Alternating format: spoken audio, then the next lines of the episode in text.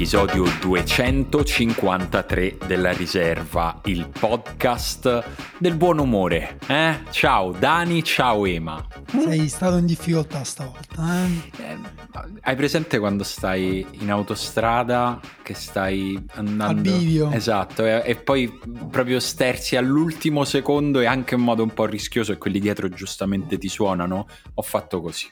Ho fatto così, stavo per dire una cosa e poi ho detto no, no, piano, andiamo. Vabbè, questo immagino fosse sarcasmo del buon umore perché abbiamo fatto un off the records prima della puntata in cui eravamo tutti moggi, ma va Mm, bene mm, così. mm, Sì, era un E- po' un inner joke, come diciamo noi. Io sono molto invidioso delle persone che sanno gestire con grande calma, lucidità e sapienza i bivi autostradali o dei raccordi quando ci stanno quelle rotonde con 100 entrate. Io le sbaglio sempre, sempre, sempre, sempre. E quando c'è qualcuno che mi fa da navigatore accanto e mi dice tipo alla seconda uscita, No. io non, non riesco a capire No, dove vabbè, devo ma quello- iniziare a contare. Quello No. non serve a niente, la seconda uscita non serve a niente. No, ma i navigatori, cioè le persone navigatore non servono a niente, cioè nessuno ti deve parlare.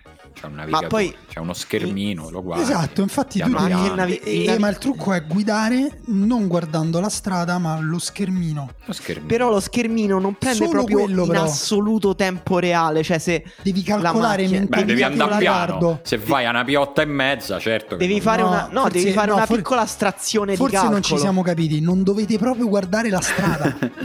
Ah. Cioè dovete guardare il puntino che si muove nella mappetta Esatto. e girare Tra l'altro, cioè, le persone poi che mi fanno da navigatore sono stupide perché io magari invece di prendere l'incrocio con una strada normale, statale, che sembra una strada, prendo un vicolo che è casa di qualcuno e mi dice: Ma non hai visto che questa non è una strada?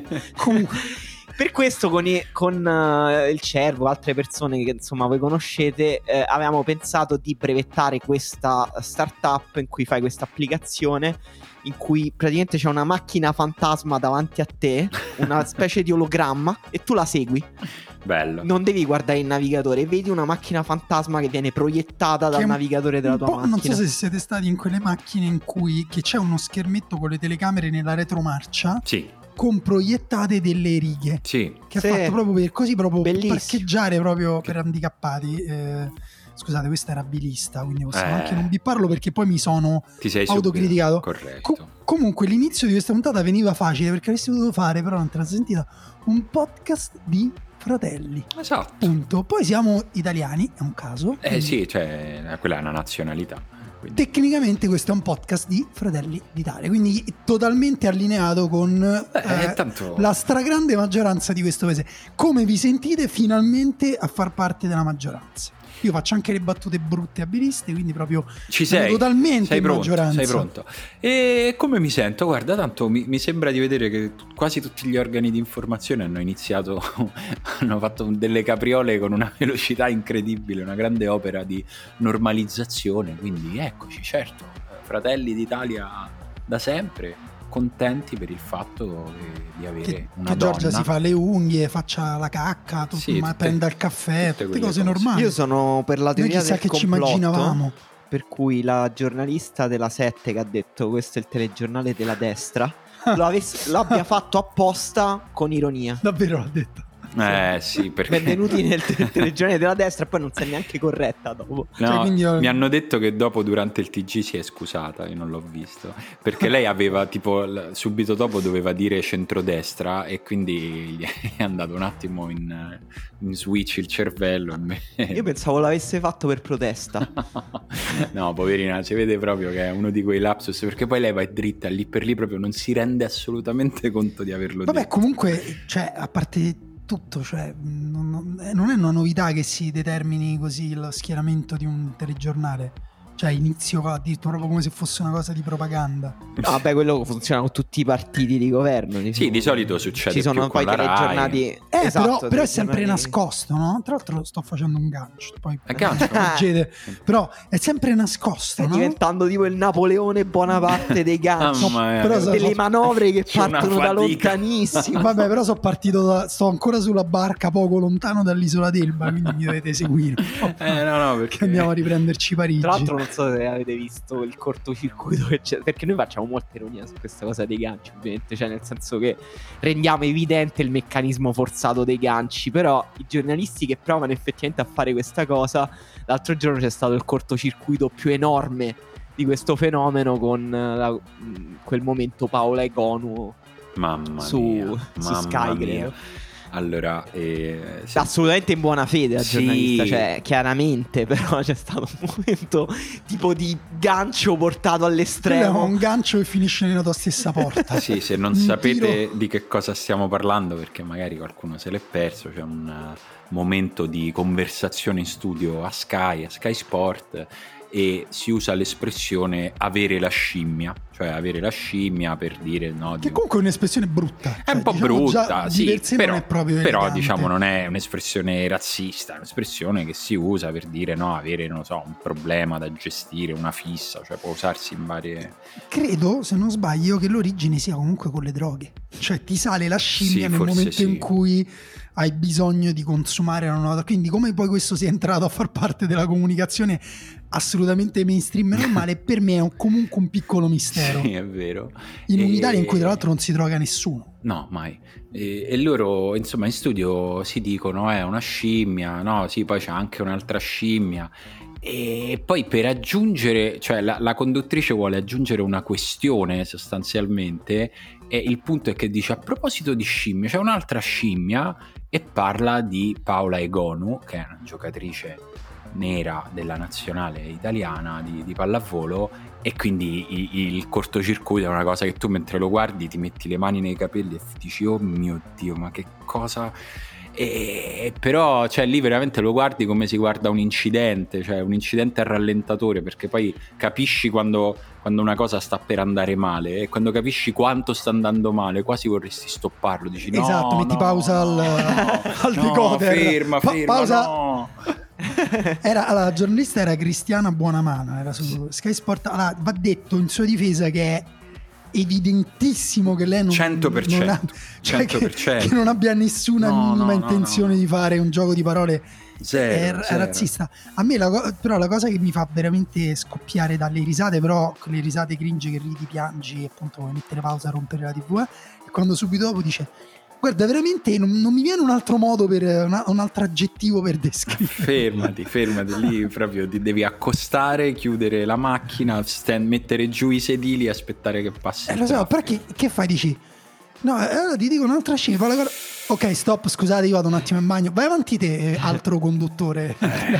Terribile, terribile. Io ho sempre molta solidarietà per questi, perché poi cominciano a girare questi video, non si fermano più. È arrivato sulle chat di tutti e tu stai lì e puoi solo aspettare che passi, cioè ti scusi, che, che devi fare?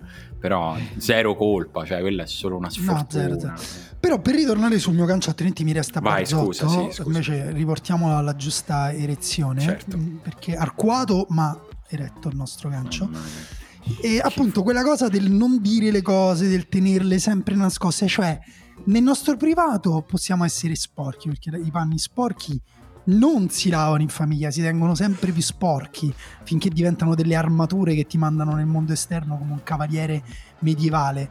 Ehm, però fuori, puliti, la comunicazione deve essere pulita. Di chi sto parlando?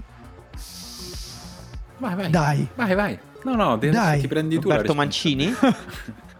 No, sto parlando delle dichiarazioni di Gianluca Rocchi. Ah. il disegnatore arbitrale a cui è stato chiesto ma perché non fate ascoltare i dialoghi che si fanno al VAR e lui in maniera molto diplomatica ha detto ma ehm, diciamo che la comunicazione aspetta ehm, ve, la, ve la riporto precisa dice rispetto al rugby perché dice nel rugby è così dice ma c'è un'altra cultura di come lavora l'arbitro c'è meno stress con un sistema diverso gli arbitri italiani stanno lavorando molto per andare verso una comunicazione che sia ascoltabile da tutti.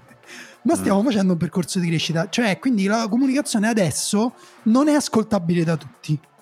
Perché si dicono le parolacce, parlano troppo, che è la cosa che per me sarebbe quella più grave, cioè quella che, la cosa che andrebbe subito corretta.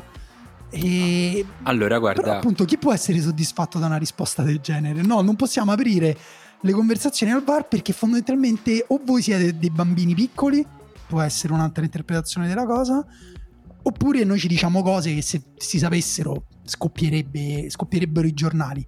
Cioè andrebbe da pagina 1 a pagina, tutto il giornale sarebbe solo su quello.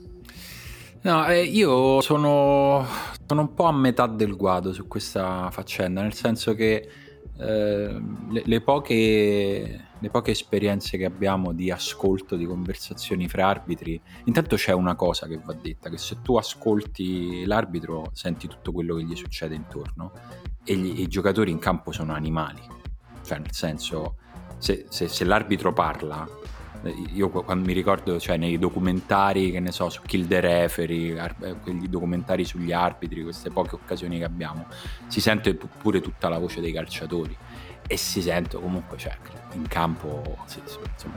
io penso che cioè, un problema di fruibilità televisiva cioè dovresti togliere i bambini da davanti alla, alla tv questo già è un problema.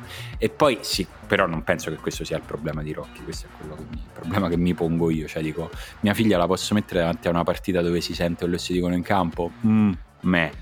Eh, e poi c'è il problema evidentemente che immagino che Rocky insomma accenni e non accenni dei rapporti umani fra arbitro, VAR, cioè come si parlano fra di loro. E questa è una cosa sulla quale sono d'accordo con te. Cioè, se avete un problema su quello lo dovete risolvere. Ma non lo so, a me questa questione della comunicazione, noi abbiamo parlato varie volte alla riserva, io mm, penso di parlare anche forse per Daniele se dico che non...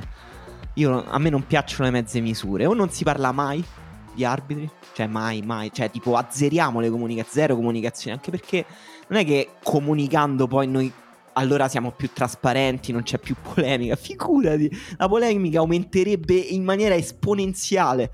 Eh, non so se vi ricordate quello che era successo l'anno scorso con eh, Orsato e Cristante nel tunnel sì. del Juventus Stadium con Orsato e dice vabbè ma eh, non, lo sai il regolamento la regola del vantaggio sul rigore non si dà mai quindi mm. se Orsato avesse detto questa cosa sarebbe stato no però cioè... so, so, sono d'accordo però lì il problema non è che lui cioè che noi la sentiamo il problema è che un arbitro faccia un errore del genere e che poi non ne paghi le conseguenze sì però poi se ti es- ti sbandiera una non conoscenza eh, del regolamento uno degli arbitri più es- cioè impazzisci ma infatti, ma infatti in modo non, totale proprio. ma infatti io non dico che bisognerebbe sentirli per azzerare le polemiche io dico che bisognerebbe sentirli così migliorano cioè così migliorano loro nel parlarsi perché cioè dici o, sarebbero organo di controllo che, ma stanno attenti a quello che si dicono perché io, allora, io ho la netta impressione che nell'orecchio dell'arbitro ci sia un pandemonio in ogni cosa cioè che ognuno di tra l'altro le poche cose che si sono sentite sono più o meno così. Beh, cioè, mentre sì, no, essere... a meno che lui non, non lo ferma.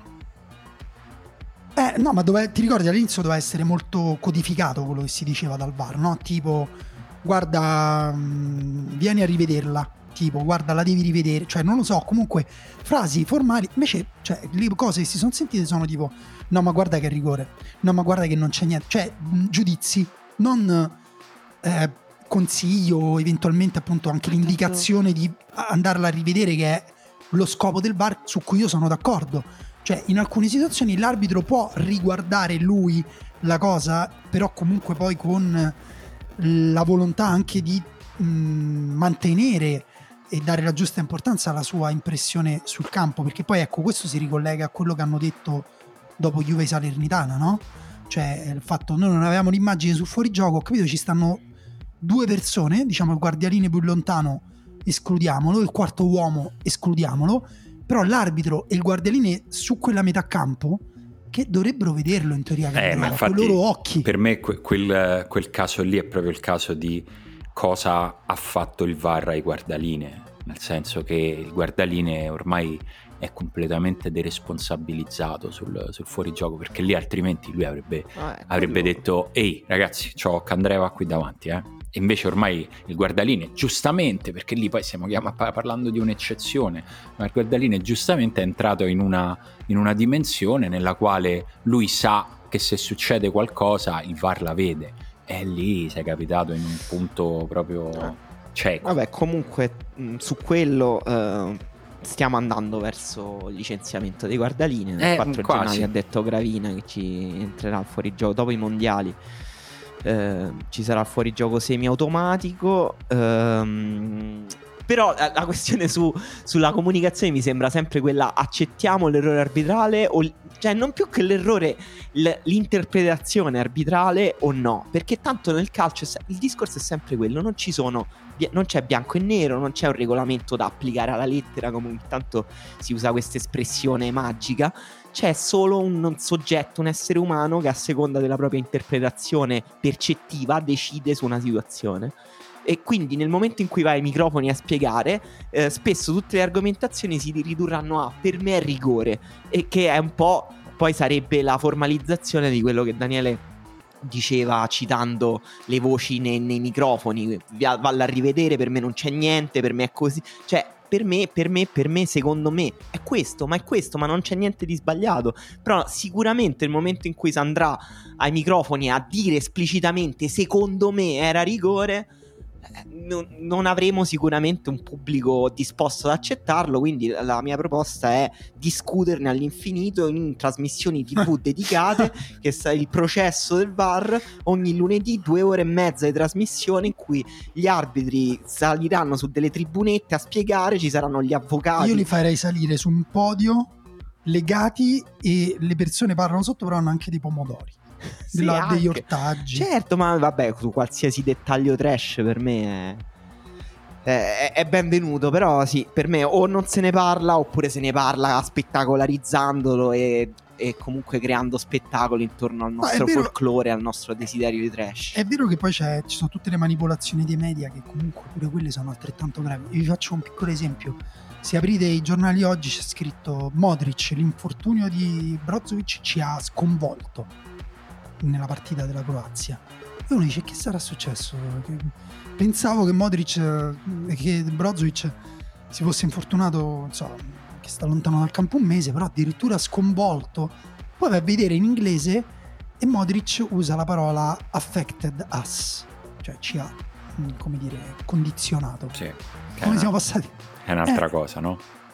Eh, capito? Quindi mm, lì dici, mm, ok, quindi abbiamo un problema di là, un problema di qua e diventa effettivamente un po', un po complicato. No, io comunque, mm, perché cioè, non sono molto d'accordo con, con Ema, secondo me no, non è vero che parlarne un po' di più può essere solo peggio, cioè che, può, che bisogna fare o tutto o niente, eh, perché tanto tutto completamente non si potrà fare però ehm, per, per, me continua ad essere assurdo che gli arbitri siano l'unica componente del calcio che non è mai chiamata a parlare di quello che fa in campo.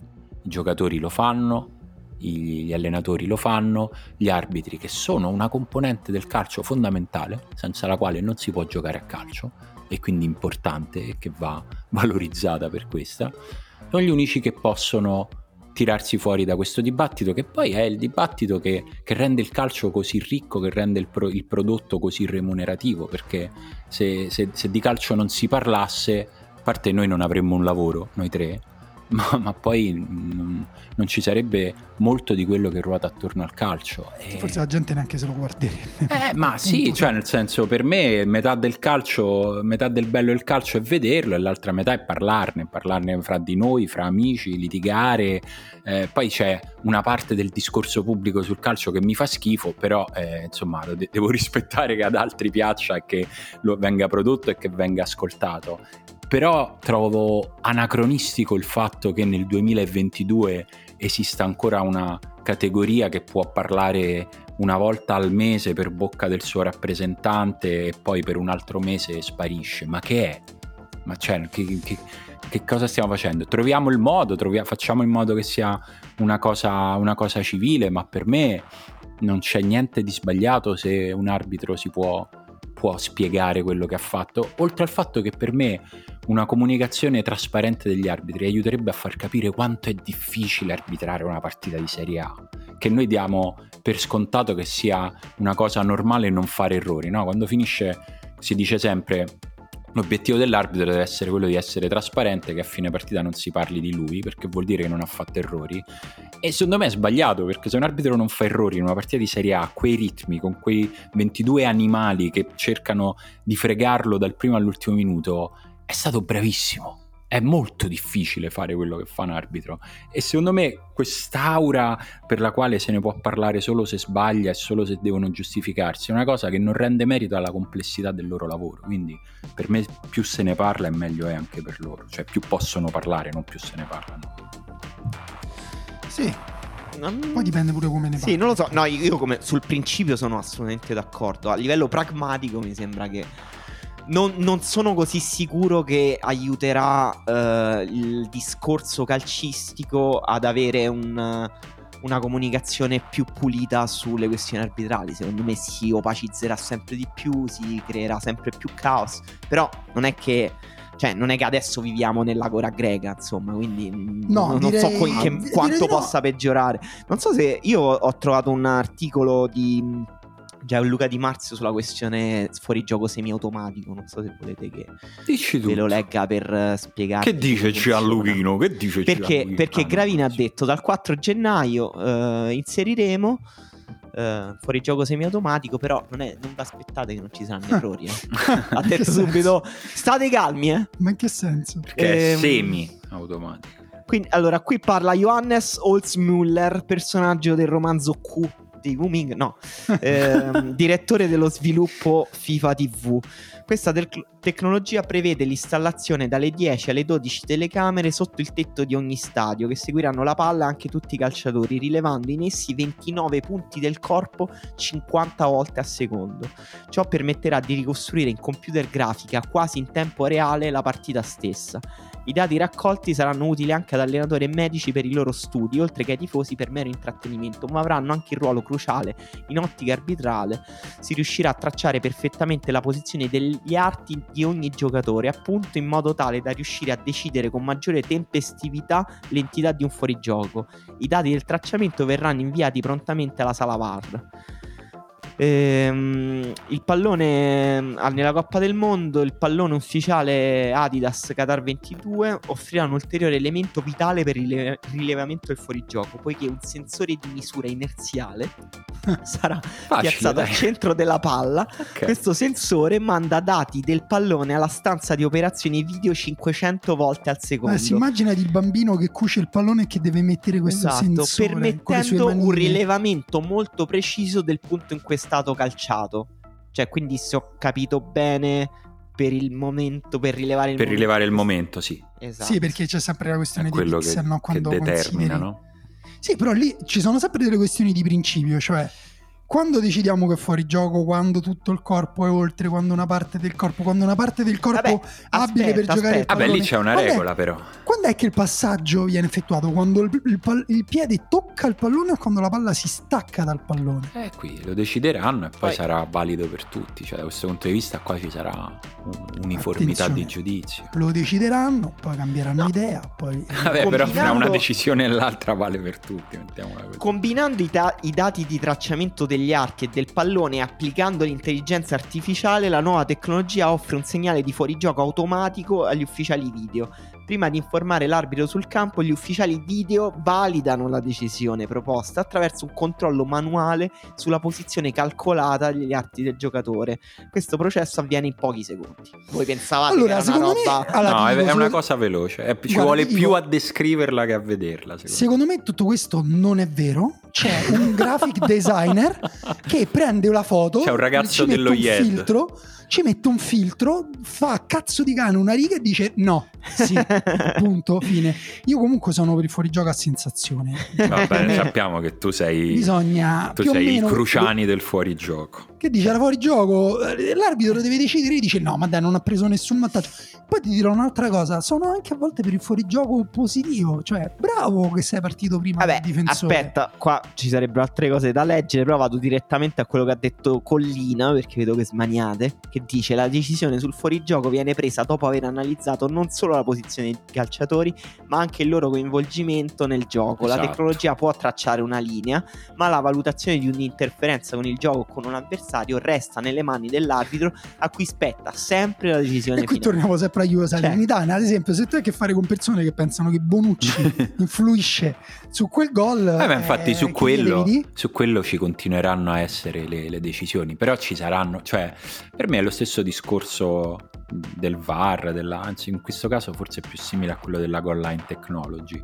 Si abbatteranno una serie, cioè si abbatterà di una quota boh, del 90% gli errori, gli errori sul fuorigioco, resterà una quota del 10% perché decideranno gli uomini e gli uomini sbagliano. Eh. No, gli uomini, ma anche le donne, perché... Sì, eh, Mamma mia, che gancio pazzesco! I- intendeva gli esseri umani. hai ragione, hai ragione. Noi siamo post tutto. Eh, perché c'è, come piace dire a noi, la prima di Maria Sole. Eh?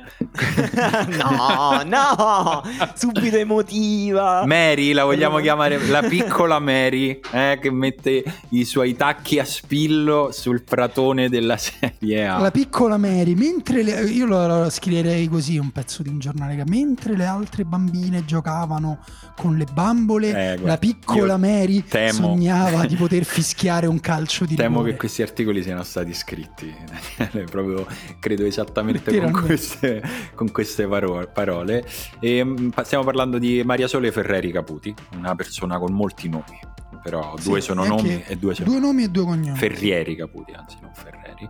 E prima donna arbitro della, della Serie A, eh, arbitrerà Sassuolo Salernitana e, viva, cioè nel senso sarà bello non stupirsi più, però No, io non puoi dire, non neanche... puoi dire viva riguardo una donna. Simone, No, no, mi, mi va di dirlo perché cioè, è evidente che fino adesso eh, storicamente non è successo perché c'era un minimo... Credo sia la terza in un campionato in assoluto Sì. in un campionato principale. Guarda, dei- nei cinque campionati europei c'è stata in Germania e in Francia, eh, non mi ricordo il nome dell'arbitro donna eh, tedesca, in Francia ovviamente parliamo di Frappard e- che ha già arbitrato anche una finale di Supercoppa europea e noi siamo i terzi e quindi incredibilmente prima Sì. dell'Inghilterra e prima della Spagna. Ah, Certo, vabbè, ma perché voi pensavate che avere un premier donna non avrebbe portato nessuna conseguenza per l'emancipazione Vero. femminile? Siamo già alla prima, al primo risultato Tra concreto. due donne a cui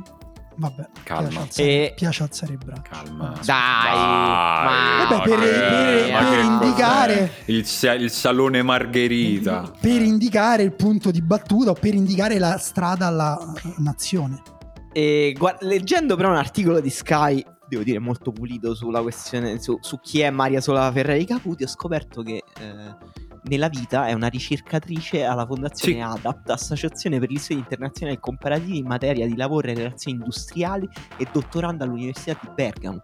Beh, fantastico. Sì, sì. Incredibile. Se non fosse un'identità totalmente inventata Da, da- da un eh, algoritmo. Però sì, Esatto. comunque, cioè, io ovviamente sono contento perché vuol dire che ci stiamo un po' sbrigando a togliere, a, a quantomeno abbiamo iniziato a togliere un po' di barriere d'accesso al calcio, eh, quindi cioè, sia al calcio giocato che al calcio arbitrato. Eh, cioè, è, è una cosa normale, non c'è troppo da stupirsi, però secondo me anche fare finta di niente per paura che è una cosa No, sciocca. Esatto, Cioè, io ricordo ancora una mia lite personale con un famoso arbitro che non nominerò eh, che ehm, parlava di meritocrazia, no? Perché gli arbitri al loro interno hanno una serie di classifiche, di Sì. punti, punteggi, adesso magari eh, Ferre- Ferrie- Ferrieri Caputi. Ferrieri Caputi avrà ehm, acquisito tutti i punti con una gavetta durissima andandosi a prendere i, pe- i peggiori insulti del mondo sui campi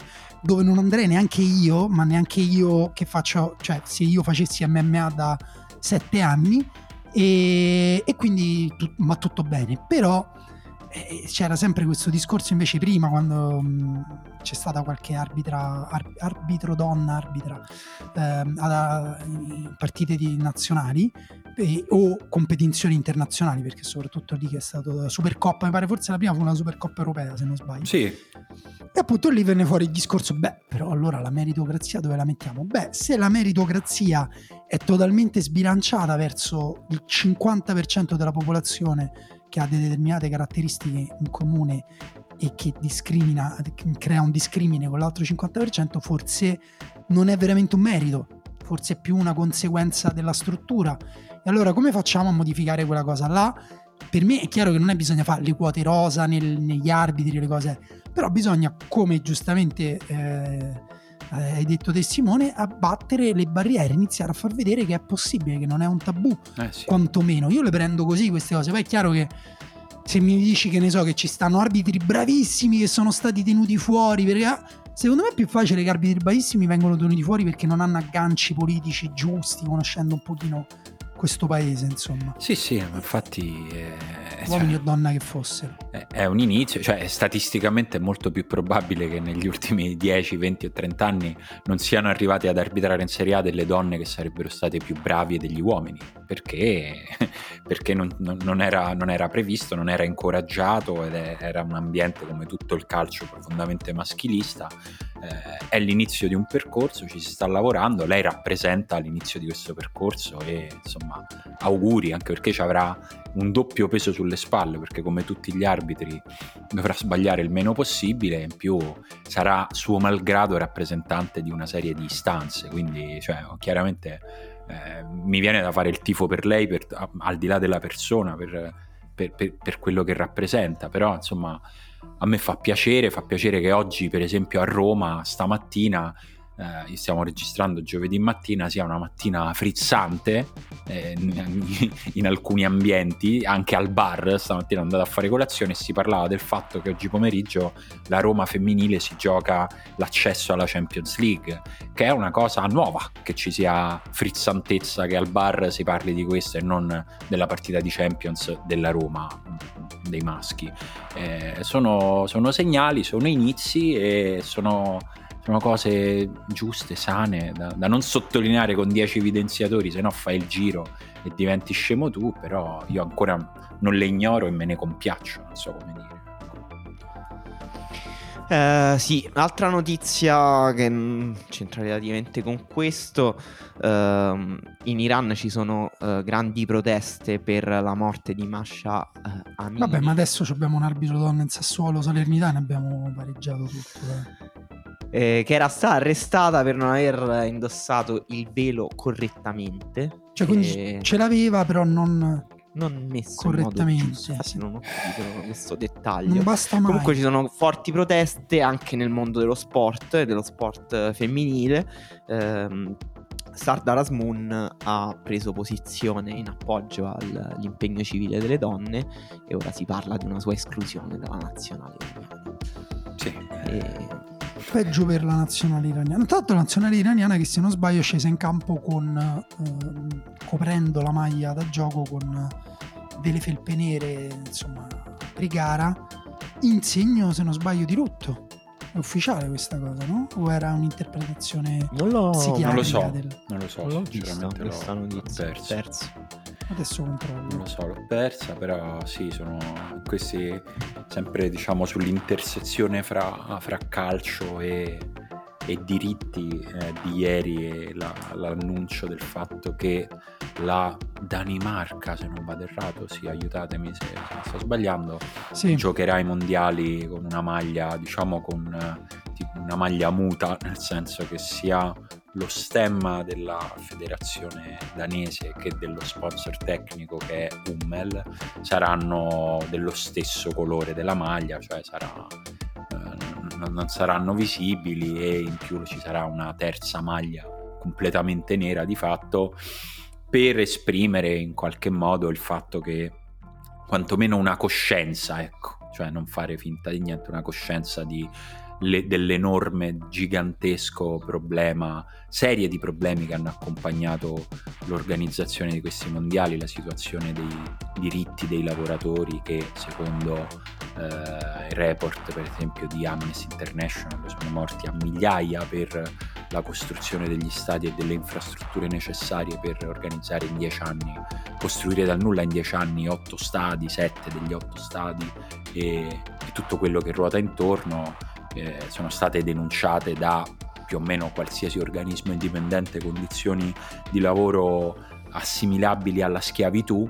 Eh, la FIFA ha mh, sempre negato, ammorbidito eh, queste, queste, posizioni.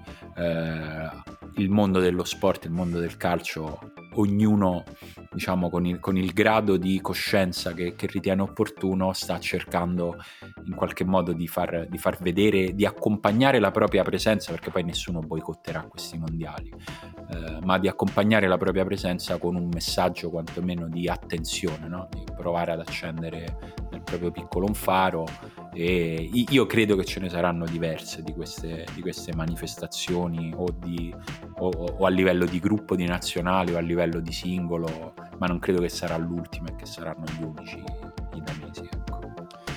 Sì, mh, mm, discorso complicato. I numeri ufficiali ovviamente di morti legati alla costruzione degli stati sono sempre pochi. Ci sono i reportage del Guardian sulle condizioni di lavoro terrificanti appunto dei lavoratori immigrati, apparentemente sono senza diritti degli schiavi. Io vorrei però aggiungere una cosa, perché mh, mm, non, quando parliamo di queste cose poi non ce lo ricordiamo, no? Però in realtà già per il mondiale del 2018, tenuto in Russia, c'era la questione per esempio degli schiavi eh, nordcoreani, cioè presi appositamente per far ricostruire degli stati, anche lì numeri ufficiali molto bassi, se non sbaglio una ventina di morti, una cosa del genere però in realtà appunto condizioni di lavoro di simili schiavitù addirittura in questo caso importati, cioè proprio da un regime, come dire, amico, eh, per fare in tempo a costruire queste cose. Cioè è un po' eh, quello a cui il calcio ci costringe già da, da tanto tempo e se l'ipocrisia, i delitti delle varie nazioni, dei vari regimi anche in passato no? hanno costretto sempre a magari a come dire a ci fanno diventare anche a noi un po' ipocriti, no? Perché poi come fai a separare il piacere di vedere, che ne so, una bella finale, una bella semifinale da questo pensiero, da quest'idea che alla fine comunque, cioè effettivamente quelle persone siano morte per questo, che, che, che si, ci siano delle, de, uno sfruttamento di massa per, per queste cose qua da però appunto sempre a un livello sempre più grande, cioè nel senso è, è così, cioè non ci possiamo fare niente. Dobbiamo... Cantona, tra l'altro, che era una settimana fa, ha detto che non guarderà il mondiale per questa ragione, sì. perché oltretutto dice il Qatar non è un paese che storicamente ama il calcio,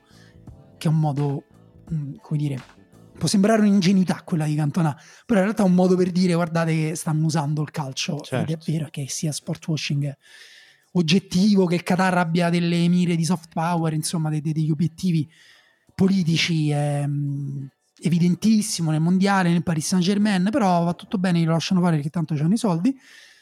Però appunto è, mm, purtroppo è così, cioè per guardarci il mondiale mh, mm, dovremo noi stessi andare sopra sta cosa e, e non, che non è una cosa impossibile, cioè nel senso non è sarei doppiamente ipocrita se ti dicessi no, beh, io quando guardo Messi giocare la finale penserò a tutti i morti. No, però per me, eh, appunto, forse va ricordato, appunto, non lo stiamo ricordando adesso, andrà ricordato anche dopo. E basta, però che ci fai con ricordo? Niente, no, perché se non tutte... cambiano le cose. Come dire, sono tutte. Niente compromette in modo irrimediabile eh, il nostro desiderio di guardare partite di calcio, no? Eh, però tutto eh, è una goccia, no? Cioè, una goccia dopo l'altra, un po' mm, arriverà forse un punto di rottura a un certo punto in cui tra tentativi di, di Super League, eh, eh, finanziarizzazione estrema, eh, mondiali come questi in Qatar, prima o poi forse arriverà il momento in cui ci stuferemo. Per fortuna c'è una competizione invece che è sana e fuori da tutte queste Madonna, discussioni che è la Nations League. Incredibile, incredibile. oggi proprio campione mondiale. Nations League che mh, ness- per costruire gli stadi della Nations League credo nessun operaio sia morto. Forse no, perché per sono, alcuni sì. sono so, tutte strutture mobili, momentanee, costruite sul momento. Sono... No, per esempio... Credo eh, che siano, visto... alcuni siano morti di vecchiaia, visto che alcuni stadi sono stati costruiti negli anni 40, 50. No, in realtà vabbè abbiamo parlato della Nations League e del calcio per nazionale in tutta la puntata su, su, su Patreon, quindi non aggiungeremo molto, però alcune partite ce le erano rimaste rimaste fuori dalla puntata. Sì. La più importante si è giocata in uno stadio bellissimo, lo stadio di Braga. eh, quello con la roccia, Mamma che mia. sembra lo, lo stadio più instagrammabile del mondo. Il presepe, lo stadio presepe. È pazzesco perché sembra proprio fuori da questo pianeta. Non me lo vado a vedere, non ce l'ho per Eh, niente presente. Perché sembra, mh, non ci- siccome non ci sono i settori vicino alle porte, sembra fuori dalla presenza umana. Cioè, non- cioè, si gioca su un pianeta in cui ci- non, non ci sono eh, colonie umane. Ah, è Eh, vero, la porta dà sul niente. Esatto, si, gioca, si è giocato Portogallo-Spagna, che era la partita in cui si decideva l'ultima qualificata alle finals, dove vi ricordiamo l'Italia si è brillantemente qualificata. E, mh, la Spagna ha battuto il Portogallo 1-0, quindi è altro successo per Luis Enrique che si è tolto qualche sassolino prendendo un tweet con un Excel Troppo, che quando io troppo troppo. quando l'ho, quando l'ho visto mi sembrava uno di questi grafici che mettevano il rapporto voto e reddito di cittadinanza. Appena l'ho visto subito su Twitter. Perché si è ricollegato alla polemica, vabbè, forse anche al Ciringhito. Comunque in Spagna Luis Enrique è abbastanza criticato perché la Spagna gioca bene, si piazza, però poi non vince. Contro il Portogallo ha giocato un primo tempo di quel tipo là, cioè gran controllo, però poche occasioni create, quasi niente. Però poi secondo tempo, momento di grande intensità, coronato col, eh, col gol dell'1-0 di, di Morata con sponda di Nico Williams, di cui tra l'altro avevamo parlato proprio nella scorsa puntata. Portogallo male, con Ronaldo in campo 90 minuti, si è discusso un po' perché... eh, qualcuno dice non si può giocare eh, con un uomo in meno difensivamente tutta la partita, qualcun altro dice ma ha visto la partita Ronaldo è stato l'unico giocatore pericoloso eh, del Portogallo. Ehm, lato nostro, Mancini ha parlato al Social Summit, Foot- Summit Social Football, non lo so. Eh, ha detto eh, porte aperte per tutti, l'importante è che chiedano scusa, chiedete scusa. Finalmente la comunicazione della riserva è diventata mainstream, ragazzi. Noi avevamo già chiesto scusa, tra l'altro. Avevamo quindi- chiesto scusa, avevamo chiesto di chiedere scusa, cioè avevamo chiesto a tutti i nostri ascoltatori, abbiamo chiamato la nostra puntata di lunedì, chiedetegli scusa, Eh, ma al Mancio non basta, il Mancio ne vuole di più di scuse, eh, perché lui si nutre di scuse, lui e la, e la sua nazionale. Vabbè, qua veramente cioè, questo discorso l'abbiamo già fatto, io continuo a trovare un po', un po' esagerato il fatto che si parli così tanto di eh, di etica per questioni così poco gravi. Ma so- di con chi ce l'aveva? Cioè, sì, mh, cioè, rendi esplicito quello che per Mancini era implicito. Eh, io credo che lui ce l'abbia principalmente che ce l'avesse con Lazzari e Zaccagni, cioè credo che ci sia ancora questo peccato originale e, e- e in generale usa loro per eh, puntare il dito con tutti quelli che magari con condizioni fisiche un po' a metà hanno detto più no che sì. Lazzari e Zaccagni? Sì, A giugno, a giugno scorso, A giugno, quando andarono via. esatto. Vabbè, adesso sono fortunati.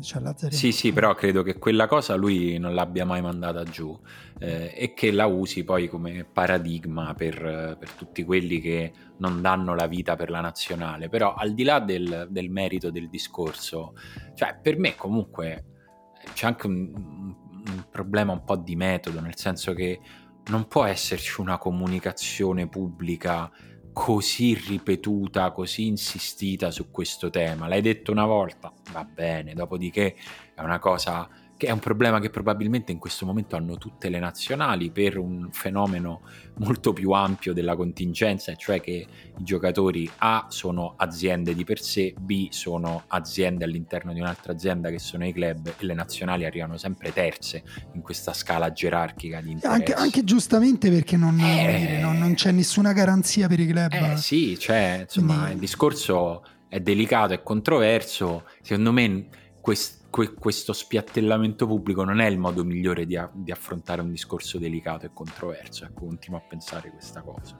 Poi però è... soprattutto comunque, cioè nel senso, a un mese da un mondiale nel quale tu hai fallito la qualificazione, quindi mi sembra anche un po' spostare il tiro, eh, se, se proprio posso essere sincero. Sì, sì, tipo come se mh, il fatto che noi non ci siamo Mm. qualificati al mondiale Mm. è perché i giocatori non ci tengono abbastanza a questa maglia, bisogna riscoprire l'amore per la maglia azzurra, eccetera. Tanto voglio dire, poi siamo passati al 3-5-2 Zaccagni, cioè può pure restare a casa per sempre a questo punto. Sì, Poraccio. mm, non, non so appunto quanto, quanto sia un tentativo di parlare di altro quanto effettivamente cioè, dobbiamo parlare di altro, perché tanto al mondiale non ci andiamo, di che deve parlare Mancini? Ah, Fino a giugno. Della Nations League. Dell'amichevole con, forse l'amichevole con l'Austria. Dell'amichevole con l'Austria che ancora non si sa se Eh. giochiamo il giorno della partita inaugurale dei mondiali. Questo perché- Grigorovic, eh? Grigorovic Arnautovic, come li marchiamo? Cioè, nel senso, cioè, siamo, cioè, dobbiamo pure un po' accettare il fatto che continuiamo a darci arie da, mh, non lo so, da mh, veramente da, da- da capitale del mondo calcistica, quando invece non contiamo quasi un cazzo. Cioè, parliamoci chiaro, a livello di club e di nazionale non contiamo quasi un cazzo. Abbiamo vinto l'europeo. Questo volendo potrebbe essere un altro gancio. Cassano ha detto abbiamo vinto l'europeo con- con Pessina, abbiamo avuto culo. No, non sono d'accordo. Però quando hai vinto l'europeo non è stato tipo eh, vabbè, l'Italia è una potenza, come dire, si sa che non... No, è stato effettivamente una sorpresa anche per noi. Abbiamo detto, guarda che bella questa squadra che getta il cuore oltre l'ostacolo, che riesce a, a resistere contro avversari tipo la Spagna, poi batte anche la padrona di casa, Inghilterra, Wembley. Il risultato è incredibile. Facciamo, proviamo a far diventare normale di nuovo il fatto che l'Italia si giochi un quarto, una semifinale, una finale di una cosa europea. Poi per me possiamo permetterci di eh, mh, appunto di fare discorsi su altre cose, però è vero che nel frattempo dobbiamo riempire di contenuti questo mondo che vive di contenuti, quindi eh, Mancini deve andare a sto social eh, come si chiamava? Eh, Eh, Social La- la- la- Summer cosa. da- il, Davos, il. Davos dei social calcistici italiani e eh, dire qualcosa, però cioè, a un certo punto pure i giornali poi devono ovviamente scrivere qualcosa, però per me Social Football Summit. Eh no, per me invece bisognerebbe mh, boh, fare qualcos'altro. Che altro si può fare? Si può giocare al calcio, Daniele. Ecco che cosa si può fare. O eh? studiare, anche studiare, Eh. sai, a volte non è male. Abbiamo fatto una bellissima intervista a Davide Nicola. Scusa se faccio pubblicità Ah, all'ultimo vabbè, però, uomo. che cazzo.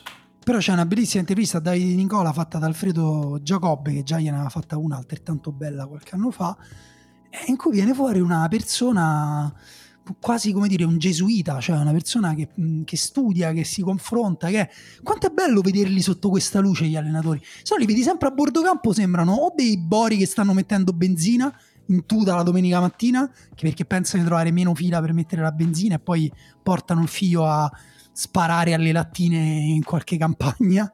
Oppure sembrano dei cazzo di, di- di manager che hanno perso la strada per l'ufficio si sono ritrovati a bordo campo e già che ci stanno danno ordine a degli stagisti che giocano a calcio.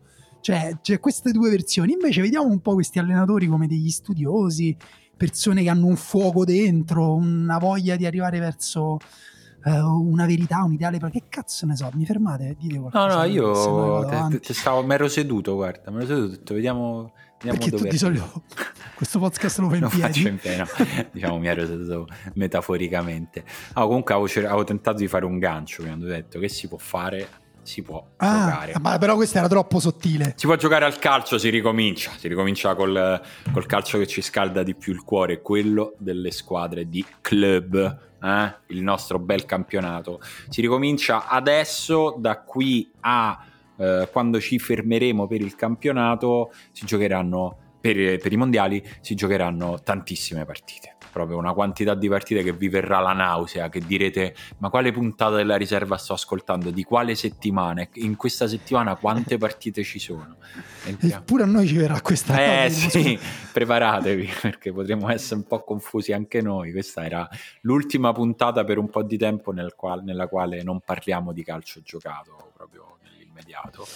E- perché adesso si gioca sempre. Si ricomincia sabato con Napoli-Torino, il derby del bel gioco.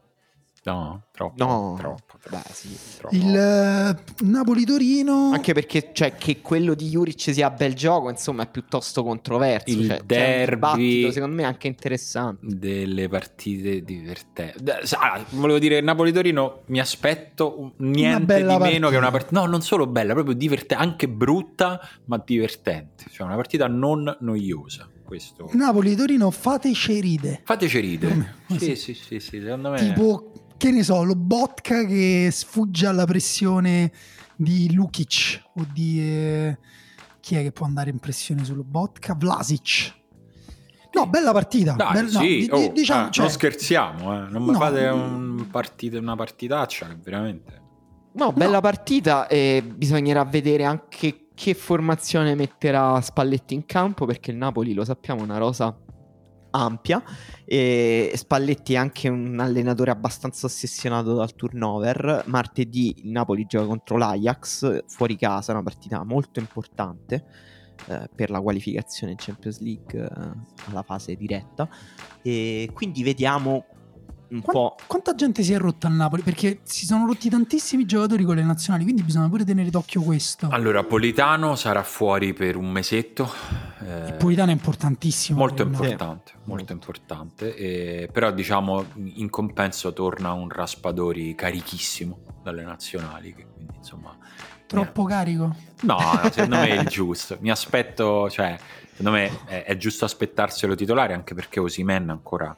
Non Ho letto paragoni con Del Piero. Vabbè, quello- Eh, quella è la sensazione di avere un centravanti che segna con la maglia della nazionale con una continuità normale, che comunque è rarissimo nella nazione Ah, italiana. no, no, non siamo abituati. Quindi sì, credo che mh, sai, i titolari saranno Lozano, Raspadori e Kvaraschelia contro, contro il Torino. Insomma, Ah, anche Simeone si gioca al posto, vediamo. sì, Eh, sì. tra l'altro Simeone è rimasto, invece non è stato convocato No. dall'Argentina, strano, perché... Eh, l'Argentina ce ne ha tanti. Però. E è rimasto a conoscere Napoli, ha messo belle foto da Napoli e ha detto ma che città straordinaria in cui sono capitato ed è una cosa che io dico sempre, cioè le, le squadre del sud Italia di bei posti come Napoli, Lecce, Salerno dovrebbero fare di più per far capire ai calciatori guardate che vabbè magari vi diamo qualche milione in meno ma qui si sta da Dio. Eh sì, è vero. andrebbe- Qualche calciatore l'ha fatto anche quel ragionamento di Boriberi. Eh, Riberio, Menez, Menez sta a Reggio Calabria. Vero. Come vive Menez a Reggio Calabria? A parte il fatto che sono sicuro al 90% che passa tutto l'anno con le ciabatte. Certo. Di questo sono Ma quello sicuro. tutti i calciatori ad, ad ogni... La- l'avete- a proposito di questo, scusate, Cioè, ha però buttato l'avete tutte vista- le sue scarpe. Menez ha L'avete detto, vista "Ok, l'intervista di scarpe". Brian Cristante alla Rai? No. No. Praticamente hanno fatto quelle interviste con la realtà aumentata in cui viene proiettata Ah. L'immagine in, ra- in realtà aumentata nello studio Io, televisivo. io le chiamo le interviste Star Wars. È pazzesco. C'è questa figura, questo ologramma di Cristante comparso accanto ad Antinelli e a- ad Adani. Però, lo fa- ecco, però farei Eh. gli ologrammi più grossi. Cioè vorrei che Giganti. riempissero tutta la stanza. sì. Come Solo quei che- meme di quelli che su Twitter dicono ogni 10 like lo faccio più grande. Eh, Esatto. esatto, esatto. Solo che Cristante aveva le ciabatte. Giusto. E quindi è stato proiettato con le ciabatte. Solo che lui ha cominciato a vergognarsi di questa cosa. E quindi faceva degli sguardi al regista e diceva tipo oh tagliami lì, Certo. tagliami e ha Pensa cominciato a fare strano. i gesti taglia Pensa taglia che strano l'ologramma senza piedi, ancora più fantasma. quindi c'era la cosa Non che ogni visto. stacco a un certo punto quando ritornava su Cristante il regista zoomava lentissimamente verso il, il mezzo busto di Cristante tagliandogli le ciabatte e lui invece andava in panico all'inizio dell'inquadratura in cui venivano inquadrate le ciabatte di Cristante Menes non avrebbe questi problemi. Si presenterebbe con un vestito normale, però le ciabatte e i piedi nudi sotto. È una, perché non cosa che, possiede più è scarpe. una cosa che invidio molto ai calciatori, il fatto di poter vivere in ciabatte, pantaloncini e tuta e comunque mai dover essere in imbarazzo in nessun luogo, tranne ecco in questo che magari hai appena detto quando sei in un ologramma. Allora, io devo dire, ieri sono andato a prendere un supplì per mia figlia Mhm. e c'era il pizzettaro che stava alla cassa però di questa pizzeria di quartiere super frequentata, era pieno di gente, lui stava non stravaccato, stava praticamente sdraiato su una sedia normale, pantaloncini, ciabatte, maglietta, stava guardando il suo telefono, ignorando la fila, poi guardando sempre il suo telefono mi dice sì, gli dico devo pagare un supplì e io ho pensato io non sono mai stato così rilassato in qualsiasi lavoro Neanche quando ero da mai solo fatto in vita casa. mia. Esatto. Per- per- io sono di quelli che si veste la mattina anche se deve lavorare da casa, si fa la doccia. Vabbè, e detto questo, Napoli-Torino, la partita della pressione contro la partita del resistere alla pressione. Bella eh, vabbè, è un po' banale. No, però dire. è vero, è vero, ci sta, ci sta. No, e- infatti è, sta- è una bella definizione Bella Quindi, definizione. oh. O partita che mette in difficoltà il Napoli, oppure partita che finisce 5-0 per il Napoli. Alle 18 Inter-Roma. Inter-Roma... Ah, perché questa è alle 3 di sabato. Questa è alle proprio- 3 di sabato, sì. Quella è- questa è la partita che vi dimenticate di guardare. Cioè, vi starete per forza di cose facendo La partita cosa. del resistere alla pressione, però una pressione non c'è. La part- Non, non perché- c'è sulle Perché la- spalle. la- l'Inter sembra una squadra che palleggiando così tanto Ah, questa da- ostinatamente da dietro sembra che voglia resistere a, a- sempre a un qualche tipo di pressione, però spesso sta pressione proprio non c'è. Tra l'altro la Roma, non la fa. non la porterà Esatto. sta pressione. Quindi la Roma fa, Solo "Oh, ma perché questo- è stata costruita? E quindi non sappiamo cosa fare. Questo incastro di solito ha prodotto delle vittorie veramente eclatanti dell'Inter l'anno scorso, cioè è stata la squadra l'Inter che ha distrutto maggiormente la Roma di Murigno, Sì. in particolare nella partita d'andata era stato abbastanza triste perché la Roma è stata molto passiva per eh, un'oretta di gioco in Anche cui sotto di l'Inter tre gol. ha danzato sulla Roma in tutti i modi e, e poi la Roma ha attaccato e per tipo 10 minuti ha dato l'impressione di poter fare una partita e tutti dicevano perché non l'hai Perché fatto non l'hai prima?" fatto prima? Esatto. E adesso vedremo, soprattutto l'Inter sarà un Inter molto molto in difficoltà perché Brozovic eh, è fuori, Lukaku è fuori, è un Inter in generale in difficoltà, ci sarà un Di Marco che era, è sembrato Gareth Bale Mamma nella mia. partita contro l'Ungheria. Ma Gareth Bale di dieci anni fa, Un- quando un era Gareth- un terzino del quale tutti dicevamo ma perché questo non fa l'attaccante? Eh, però Gareth Bale che negli ultimi 30 metri ritorna a essere Di Marco. Eh, eh, però Nì. vediamo se la Roma in queste condizioni riuscirà a fare il risultato contro l'Inter. Li- la Roma invece che è la squadra forse meno toccata dalla pausa nazionale perché i suoi giocatori non hanno giocato. No. Di Bala non ha giocato, aveva qualche problema fisico, non ha giocato. Tammy Abram non ha giocato. Zaniolo è una sega, quindi non lo convocano benissimo. Noi sta benissimo così. Zagnolo deve chiedere dirlo. scusa ancora una Devi chiedere- volta, deve chiedere scusa in nuovi modi. No, No, tra, tra ze- l'altro Mancini, credo tu- che scusa sia la parola che Zaniolo non ha mai pronunciato in vita sua, cioè mi dà idea, eh. non lo Sì. so. Non lo so. Ehm... Però sì, Comunque per- la No, Roma, la Roma quest'anno è un pochino appressata una cosa un però, po' eh. generale. È vero, è vero, la Roma, la Roma quest'anno in realtà Secondo me potrebbe pressare. potrebbe Anche perché pressare, mette in campo così pressare. tanti attaccanti Murigno che a un certo punto dice proviamo a accorciare la squadra tenendo alta la difesa. Però volevo chiedervi due questioni generali sull'Inter. Ehm, una un po' su Di Marco, un po' più a Daniele perché ha scritto di Di Marco in passato Daniele. Qual è il ruolo di Di Marco migliore? Terzo centrale di sinistra, esterno a tutta fascia o ipotetico, in astratto, visto che non c'è nessuna squadra in cui gioca che usa quel modulo? Quarto, eh, terzino, terzino di terzino per me- sinistro a quattro. Per me terzino sinistro. Cioè, per me E nel compromesso meglio difesa a tre o... nel compromesso no, meglio largo perché comunque Meglio perché offensivamente comunque incide e difensivamente copre le sue lacune. Esatto, poi tra l'altro secondo me fa meglio i movimenti dall'esterno verso l'interno, eh, quelli appunto da terzino normale, eh, anche quando gioca esterno a tutta fascia, quindi se lo fai partire da interno di una difesa a tre, eh, cioè l'interno della difesa a tre deve portare palla dritto quando non lo attaccano e inserirsi come fa Toloi, detto proprio banalmente, altrimenti perdi un uomo a centrocampo. E mm, lui potrebbe da interno alzarsi sulla linea del centrocampo, però non lo fa mai, quindi ehm, sì, lo fa con la palla, però poi si ferma subito. Secondo me è un esterno, più esterno. E poi tra l'altro c'è Bastoni lì. Io non capisco, cioè, lo sottolineo forse troppo io, però stiamo distruggendo un giocatore fortissimo come Alessandro Bastoni, non facendolo giocare in nazionale, facendolo giocare male con l'Inter, o togliendolo poi quando a un certo punto dici no adesso dobbiamo vincere, vieni Alessandro per piacere, No, è faccia un- entrare è quello più tecnico. di- Quando Bastoni crossa da tre quarti di campo come Beckham, no scherzo, esagerato, però Beh, è no, Bastoni non stagione piede. un po' complicato, però magari è transitorio. Invece a Simone chiedo, eh, non c'è Brozovic, dobbiamo aspettarci Aslani o Gagliardini? Aslani che è la partita in cui Aslani diventerà redondo? Purtroppo sì, ragazzi. Sono rassegnato a questa cosa. Poi doppiamente toccato perché Aslani è un giocatore per il quale ho hype dal primo minuto in cui l'Inter l'ha comprato e quindi chiaramente questa cosa, questo cetriolo eh, mi vede Ce proprio, mi vede ortolano designato. Eh, finirà, sì, finirà così. Portati una casseruola di, di olio e pane ingrattato. Eh sì sì, guarda, Ah, parto per Milano con tanto pan grattato, proprio mi porto un paio di buste, mi metto lì a bordo campo a friggere e vediamo, vediamo che succede. No, è una partita veramente scherzi a parte dalla quale è un po' difficile capire cosa aspettarsi per, per per come ci arrivano, per il modo strano in cui ci arrivano Roma Inter, sostanzialmente accomunate in classifica. Che succede? Oh, che cos'è? Ah, Niente, stanno beh. provando a entrare direttamente nella parete nostra a fianco. Questo è un livello inedito di altrimenti non lavori. si spiega. Pazzesco. Beh, è finito? Era una volta sola? Eh, beh, vabbè, mo ci sbrighiamo a chiudere la No, puntata. aspetta. Secondo me, secondo me è meglio. Incredibile! Magari, magari devo andare un attimo a parlare Allora, con facciamo, mettia- facciamo una pausa. Un Facciamo una attimo. pausa.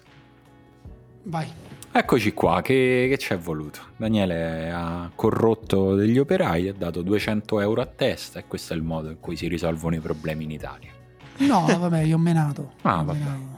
Ok. Eh, E mh, stavo io, parlando... fa- io- io so fatto così. Ah, no, lo so, lo so, tu che guardi quelle cose di arti marziali, alla fine ti sei convinto che anche nella vita il modo migliore per di- dialogare con le persone è menarsi. E, mh, n- non so veramente che partita aspettarmi. Ecco, qua rispetto a Napoli-Torino non sono neanche mh, troppo ottimista sul fatto di vedere una partita divertente. Ecco. Eh, quindi mh, mi, mi farò bastare quello. Va detto, insomma, c'è, c'è un tema abbastanza diciamo di, di quelle spigolature che piacciono a noi che leggiamo la settimana enigmistica che se non vado errato Inzaghi è l'unico allenatore ad aver battuto due volte nello stesso campionato Murigno eh, in Italia perché l'anno scorso l'Inter ha proprio sparecchiato la Roma e Murigno che non sarà in panchina perché Ah, quindi tecnicamente non può batterlo per volte consecutive. esatto Murigno ha detto come Uno faccio questi. a interrompere questa striscia non vado in panchina Provo a menare un arbitro. No, eh, volevo dire una cosa a favore della Roma, però, perché altrimenti sembra che per non fare i romanisti, diciamo che è spacciata. No, no, ma io non penso sia Sì. spacciata. Penso che mh, quello che dicevo è che anche se dovesse vincere la Roma, non mi aspetto una partita entusiasmante, divertente. Cioè, No, sarà no, una partita certo, un su- po' sporca. Su questo sono d'accordo, però ti dico che secondo me per le difficoltà difensive che ha l'Inter quest'anno, che sono appunto inedite, mi viene da dire, perché appunto ha subito una quantità di gol che eh, quasi aveva subito in un girone intero lo scorso anno. E per il tipo di attacco della Roma, appunto, che, che si giocano sia Zagnolo che Dybala che Tammy Abram o insomma, una punta e quei due trequartisti lì, che uno è di transizione, l'altro è ipertecnico, si muove in giro per il campo come vuole. Secondo me può mettere in difficoltà una difesa un po' rigida come quella dell'Inter. Quindi per me questa potrebbe rivelarsi magari non una partita divertente, però una partita sorprendente. Cioè in cui succedono cose, in cui si apre, si richiude.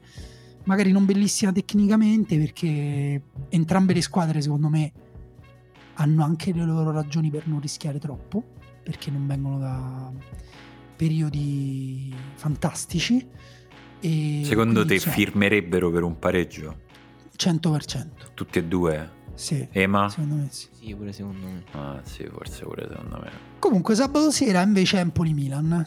Partita da giocare col coltello tra i denti. Firmano per un pareggio? No, il Milan non penso che firmi. Oppure se vogliamo metterla tipo come gli streamer che, eh, che hanno i programmi di scommesse, di consigli di scommesse.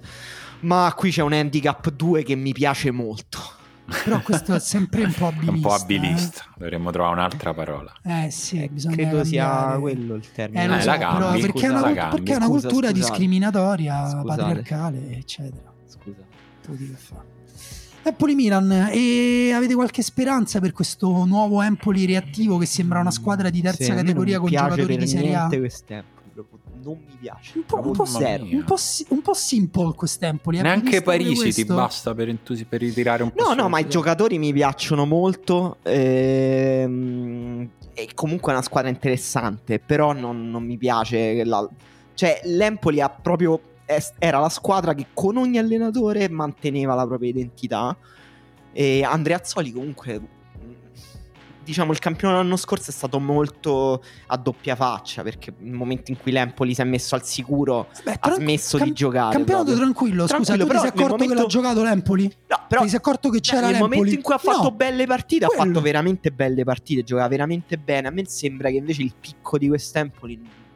Cioè, Zanetti è riuscito nell'impresa di cambiare il- un po' il DNA tattico dell'Empoli. Cioè, Sì, una squadra un- che rifiuta un po' il pallone quest'anno. Eh sì, un po' sì. Eh, io però eh, su questa partita vi faccio presente che insomma il, come sappiamo il Milan ha diciamo tre supereroi nella sua squadra, che sono proprio persone dalle caratteristiche fisiche oltre il normale, che sono... Cioè che Oh. giocano mascherati. Ah, Maschirotto? No, no, Stai proprio parlando di Baschirotto? parlando di Magnan, di Teo e di Leao, no? Proprio giocatori che mm, hanno valori o- oltre il normale e due di questi tre gli mancano al Milan. E gli- Magnan mancherà per un mesetto probabilmente. Eh, Teo Hernandez è fuori per uno stiramento, non è ancora chiaro eh, quando rientrerà, mentre rientrerà Leao dalla squalifica, quindi cioè, comunque mh, ricordiamocelo che non è uguale giocare con Magnan o Tatarusano, ma dire con Magnan o qualsiasi altro portiere. Quindi occhio, ricordiamocelo. Mm, Mazza occhio. che gufatino. No, no, è per dire che Magnan comunque è un giocatore che fa la differenza come un centravanti che segna 25 gol Sono all'anno. d'accordo. Eh, quindi non è uguale giocare con o senza quello. Lazio Spezia 12,30. L'anno scorso finì 10 a 1. Pensate che possa cambiare quest'anno? Non, ma sai che non me la ricordo. Cioè, è stato un, uh, uno speziazzo. Un, un- No, in realtà Sì, l'anno sì, fu- scorso. finì 6 a 1 nella partita in cui sembrava che Tiago Motta All'andata, al avesse- ritorno invece All'andata. c'era la questione, il gol di Acerbi. Non so se vi eh sì, C'è il gol del fuorigioco di Acerbi. sì, sì. No. ricordo. No, di manca. Vabbè. Lascia stare. Che succede? La- lascia perdere, lascia perdere, veramente. Lascia stare. E Sassuolo Salernitana, domenica alle 3. Mm, partita in cui eh, l'arbitro vedere per- sarà. Sì, eh, Ah, cioè Lazio importante. Spezia così l'hai liquidata. Cioè, non vuoi parlare della Lazio? No, mi sembra una partita francamente un po'. sì. Cioè, la Lazio comunque è una squadra che quando trova avversari che non riescono a ehm, giocare con intensità, con ritmo, che la mettono in difficoltà anche dal punto di vista atletico. Una squadra che con dei valori tecnici che pesano tanto. Eh, E- Però è anche una squadra che quando ha le sue partite, almeno l'anno scorso le sue partite in cui girava a vuoto, era capace di perdere punti in partite di questo tipo. Secondo me quest'anno qualcosa è cambiato, mi sembrano più convinti proprio a livello di squadra. Però la Lazio, come dire, viene anche da quella brutta sconfitta in Europa League, dopo la quale non è che Sarri proprio ha, eh, come dire, spento il fuocherello che si era creato, ha proprio parlato di uno scarafaggio, una talpa, che metafora animale? Ah no, so, Germe. germe, un germe. Beh, però dopo quella partita ne ha vinta una, eh. Cioè, Sì, ha vinto Sì, ha bene, vinto benissimo con la 4-0 con la Cremonese Cremonese. 4-0. Però Cremonese avevamo detto la squadra proprio pure lei che non poteva mettere in difficoltà la Lazio. Il Midland invece aveva proprio tutti i crismi perché è una squadra intensa, molto preparata tatticamente, eh, che, che ha anche un gioco che mette in difficoltà la Lazio perché tra l'altro ha giocatori che vanno sempre in uno contro uno, difensivamente i difensori della Lazio invece vanno in difficoltà in quelle situazioni. Là abbiamo visto i limiti della Lazio che boh, sono un po' una tassa a un certo punto. Cioè la partita con l'Inter aveva, era sembrata un po' un passo in avanti, però poi la partita con il Midland tanti passi indietro, però ripeto, questa con lo Spezia mi sembra invece una partita molto alla portata, però vediamo. Spezia Occhio che- qua, se- Lodo Magnan è non- molto probabile che non giochi immobile. Sempre... Ah, Sì, anche perché la Lazio, diciamo, è la squadra, se si guardano le statistiche avanzate, che sta più overperformando in Serie A.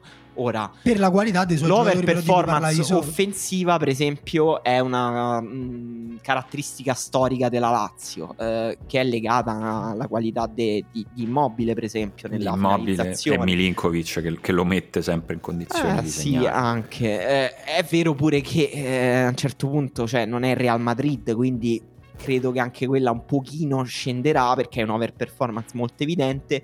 È in overperformance anche difensiva perché Provedel sta parando tutto quello che gli capita tra le mani. Sì, allora ehm, dico una cosa invece su Sassuolo Salernitana, per, proprio per... Come sapete non mi piace quest'anno il Sassuolo e secondo me questa potre- potrebbe, se le cose vanno bene alla Salernitana, essere la partita non solo del sorpasso Eh, in classifica, ma anche in cui il Sassuolo si rende conto che quest'anno le toccherà lottare. per non retrocedere. Ma sì, ormano sì. Però detto questo, poi tu guardi i risultati della Salernitana, ha vinto una sola partita in questo campionato, ha fatto bene con la Juventus, però insomma, come dire, l'aveva praticamente persa, ha perso con il Lecce che però signora partita, infatti c'è Lecce Cremonese in contemporanea Mamma mia, quella, domenica alle 3, io credo che mi guardo quella. quella è, è durissima. Lecce Cremonese. Baschilotto, tra l'altro, cioè i supereroi sono finti, hanno avuto eh, sono stati aiutati da una pozione magica, chi è stato punto dal ragno, chi è un extraterrestre. Baschirotto è un essere umano come noi, è solo un essere umano Che ha fatto tanto petto. di alto livello. sì. Tantissimo petto. Esatto, quando è in paese diceva che fai oggi? Petto. Che fai? Che- eh, perché sai che i bodybuilder fanno massa oppure definiscono, no? Lui invece ha fatto solo massa. Solo, massa, Cioè, solo mm, petto. Definiamo un altro giorno. E poi la- l'altra partita in contemporanea, però Simone ti lascio dire a te se è una partita con qualche interesse, Sampdoria-Monza. Non mi interessa. Una partita... Ah, vabbè, me l'hai chiesto. Così sembra una cosa personale. No, è Cioè, una ti- cosa. ti- Figurati, niente, niente contro né la Samp né, né il Monza. No, scherzo, in realtà cioè, mm, non mi interessa la Samp, devo essere sincero. Cioè, la Samp mi annoia, va bene? Posso dirlo? Oppure Ma adesso anche- mi scrivono gli amici di Genova per dire, eh, però perché ce l'hai con la Samp? Ma non ce l'ho con la Samp. La Samp in questo momento è una squadra che mi annoia, non è che è un club o una città con i quali ho un problema. Ma anche un'eventuale trama per cui appunto la Sandoria quest'anno rischia di, retrocedere di nuovo come l'anno Beh, scorso. quello si è salvata alla fine. Mi dispiace, cioè nel senso non- m- per- mi dispiace ecco se mi calo nei panni di un tifoso della Samp inizia a essere pure faticoso sta dietro a questa squadra per tutte le vicissitudini dentro e fuori Allora, dal campo. Mia Mi- figlia va nella stessa scuola del presidente, ex presidente Ferrer. Presidente o ex presidente? Adesso non Ex. lo so. Eh.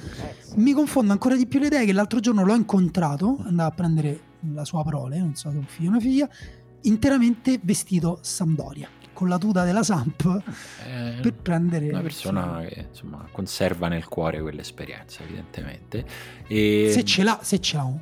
Ce l'ha, Ce l'ha, ce l'ha. Sì. Il Monza mi interessa di più perché ovviamente eh, dopo l'esordio di Palladino, che comunque prima partita della sua vita in Serie A, prima vittoria della storia del Monza in Serie A contro la Juve, è una roba abbastanza clamorosa.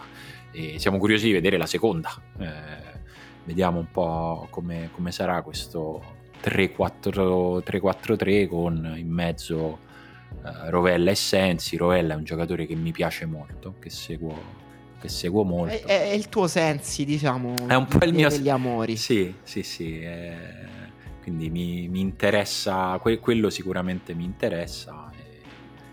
Quindi alla fine sì, un motivo di interesse ce l'ho anche per questa partita. Financo per questa partita. Poi se L- mi L'hai trovato, l'hai trovato, se l'hai mi dovuto dici, cercare, però l'hai trovato. preferisci guardare quella alle 3 o Atalanta-Fiorentina alle 6, mi guarda Atalanta-Fiorentina. Ma Bella, eh bella. sì, cazzo, fateci vedere una bella partita, ragazzi. Non scherziamo, eh. Allora, derby in cui chi l'avrebbe mai detto, ma la squadra probabilmente più intensa e aggressiva sarà la Fiorentina. Sì, Sì.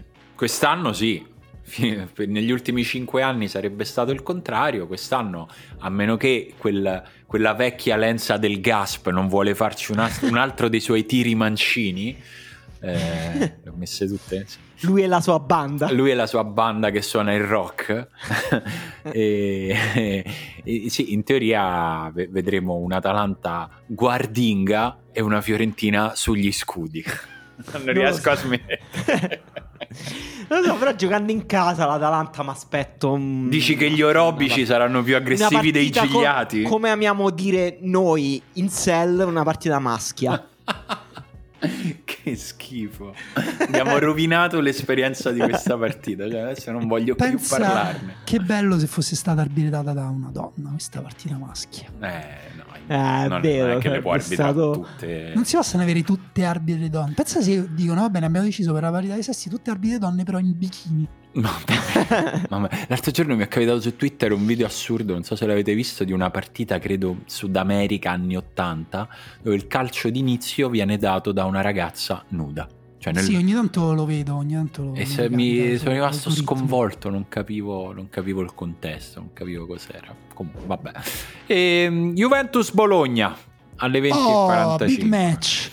Eh, allora, io non voglio mai forzare i tempi di nessuno, non- nella vita non mi piacciono le persone che mettono pressione. Ma cosa ridi? Cioè, stavo parlando di me. non mi piacciono le persone che mettono il fiato sul collo, quelli che dicono sbrigate, quelli che... Cioè, penso che ognuno nella vita debba fare le cose con i suoi tempi, ma la Juve è ora che vince una partita.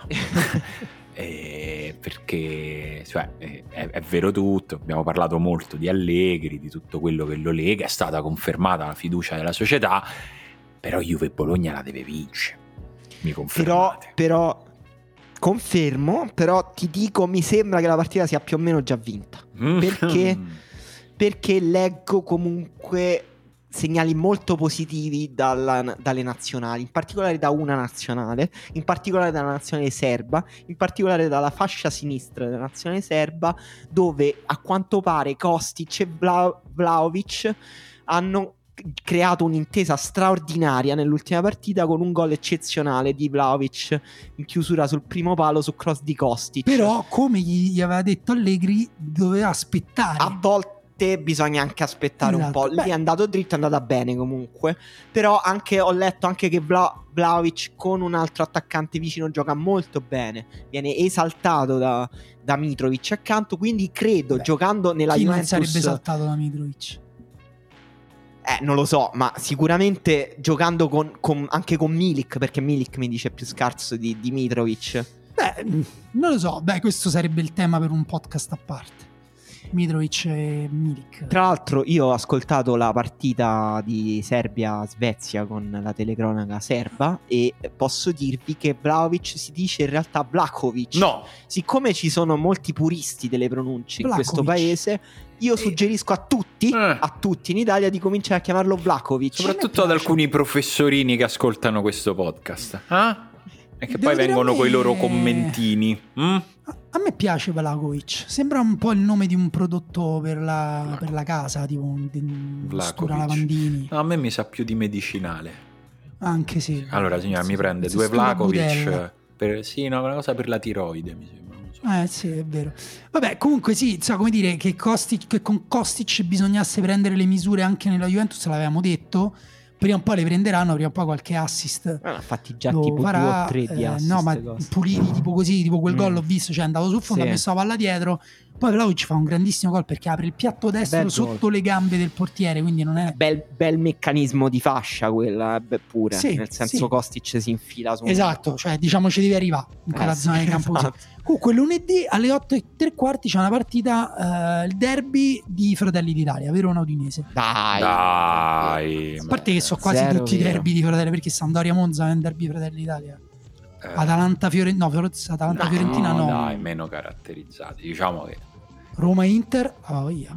sì, vabbè, una misura media. Tra l'altro, cioè, mh, credo che. mh, A parte che Verona è passata adesso, proprio adesso, a sinistra. Verona ha un, sin- sindaco. ha un sindaco di Esatto. centro. No, diciamo. Verona è un sindaco ex calciatore, è diverso. No, beh, È come se lì le- con una lista molto le- inclusiva e comunque che ha se le sconfitto la Lega dopo, credo, eh, dal 1300. Ma no, le- sì, sì. Vabbè, allora, allora prendi Chiara Ferragni, batti comunque la Lega, batti pure Giorgia Meloni. Vabbè, ma mo stai a paragonare non- Damiano Tommasi con Chiara Ferragni, ma quello ma, Ma poi, devi, cioè, devi prendere una celebrity, qualcuno amato indipendentemente dalle proprie idee politiche, Kim Kardashian, Jennifer Lopez. Jennifer Lopez, presidente del consiglio, me la prenderei subito, ma subito proprio. Vabbè, grazie al cazzo, in questo momento è facile fare questo gioco. Ehm, Comunque Verona Udinese, Udinese primo in classifica. No, non più. eh sì, ancora, Quasi. ancora, ancora, come no? Eh, a pari Credo, merito. credo un- No, un pu- credo un punto da Napoli e un Atalanta. da- Ah, ok, ok. primo posto. Nella mia testa c'erano Udinese e Atalanta. Il Napoli. E Verona invece ha un punto dalla zona retrocessione. Ah, un bel testa coda, come piace Sì, dire. diciamo, il Verona è una delle squadre con i peggiori numeri offensivi in Serie A. È la squadra che tira meno in Serie A, è tipo terzultima per eh, XG prodotti, è proprio un disastro. E l'Udinese è la sorpresa di questa stagione, la squadra sicuramente più in forma. Eh, però queste sembrano proprio le classiche partite di Serie A che poi Al- dici Altra "Ah, squadra alla fine vedi Però altra squadra in over performance l'Udinese, senza la qualità della Lazio. Cioè, Ah, altra squadra in leggera over performance, però ha il giocatore più in under performance della Serie A che è Delofeo, che è anche il giocatore che ha preso più eh, pali eh, in Serie A, ha preso credo tre pali già. E quindi una serie di sfor- fortune e sfortune che si mischiano. Il classico caso dell'ho presa troppo bene. L'ho presa troppo bene. E giocano lunedì alle 20.45 qua per fare un commento non da streamer sulle scommesse ma da scommettitori della sala scommesse a Roma Incallito? Est dice "Eh, vabbè ma l'Udinese mica può vincere sempre mica può vincere Mica devo vincere tutto. Io mi sono giocato uno secco No, in realtà lo scommettitore incallito tipo il mio amico Giancarlo, eh, dopo aver ruttato, ti direbbe una teoria del complotto, tipo, ma mo ti pare che, che ne so, eh, Tudor, no, chi è l'allenatore dell'Udinese? Sottil, eh, se- se paga gli scomme- paga, manda delle persone a giocarsi il Verona, perché c'ha lo stipendio troppo basso, tra l'altro, cosa di cui No, noi no, stessi quella- abbiamo parlato. Più, Quella è una tutte categoria le di- puntate. una categoria di scommettitori poi c'è un'altra io sento degli stralci di conversazione nella sala scommesse vicino a casa mia che sono tipo comunque lo, eh, l'under eh, uno e mezzo del Bochum è pagato bene Sì, eh. comunque appunto il problema è che ormai si giocano delle cose tipo il numero di, di angoli eh, a- da- di un determinato calcio d'angolo però e il numero di giocatori coi baffi cioè è difficile Allora, me fai Eredivisie, rimesse laterali di primo tempo, ci metti 5 euro. E... Sì, sento delle cose che non capisco di cosa parlano. Sì. è incredibile infatti il mio sogno Vatta a coprire Svezia, vatta a coprire Svezia che sta giornata.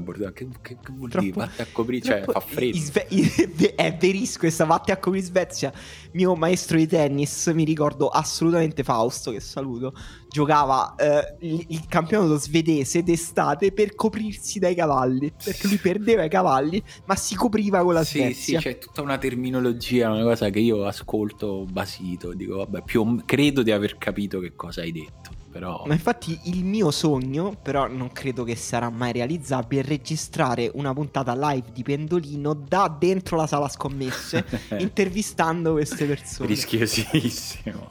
Eh, ris- infatti forse è irrealizzabile, però sarebbe, credo, l'apice de- di quel podcast. ma secondo me è una cosa che mh, siete molto vicini a fare cioè a mandare Dario Saltari come inviato adesso sentiamo Dario Saltari al centro scommesse Dario. Saltari torna con i bozzi in faccia. no perché Bello. Dario è mol- molto professionale quindi farebbe, farebbe Sì, domande però è- serie E anche, non so se ti... Vabbè, no, niente, non Niente. so se ti... Non è anche una persona che si attira un po' le botte. che voglia può di perdere, è vero esatto, può far vero, perdere la gli calma. È vero, è vero. Una volta è stato vittima di un'aggressione in una partita di calciotto senza nessun motivo. Ma non solo, anche in ufficio. Ah no, eh, non c'ero quel giorno. Vabbè, secondo me è il momento di chiudere questa. E avevamo in realtà una domanda, non so se vogliamo andare la prossima settimana. Ma sì, dai, tanto è domanda. eterna, è sempre eterna, è sul lì. caffè. Io ho bisogno di un caffè. E poi questi devono riprendere i lavori qua dietro, vi ho detto 10 Esatto, minuti. esatto. Eh. E mi, diciamo, mi riferivo soprattutto a questa brutta faccenda che probabilmente eh, peserà anche sui prossimi episodi della riserva. Ora intanto questo l'abbiamo portato a casa, quindi la, la chiuderei qui e poi vi leggiamo nel prossimo appuntamento di eh, giovedì prossimo nel quale parleremo di coppe, tantissime coppe. Se volete, prima siamo sempre su Patreon, veniteci a trovare lì e qui in quel caso ci sentiamo lunedì. Se volete sapere a chi chiediamo scusa lunedì tra i tanti. Esatto. 家，家。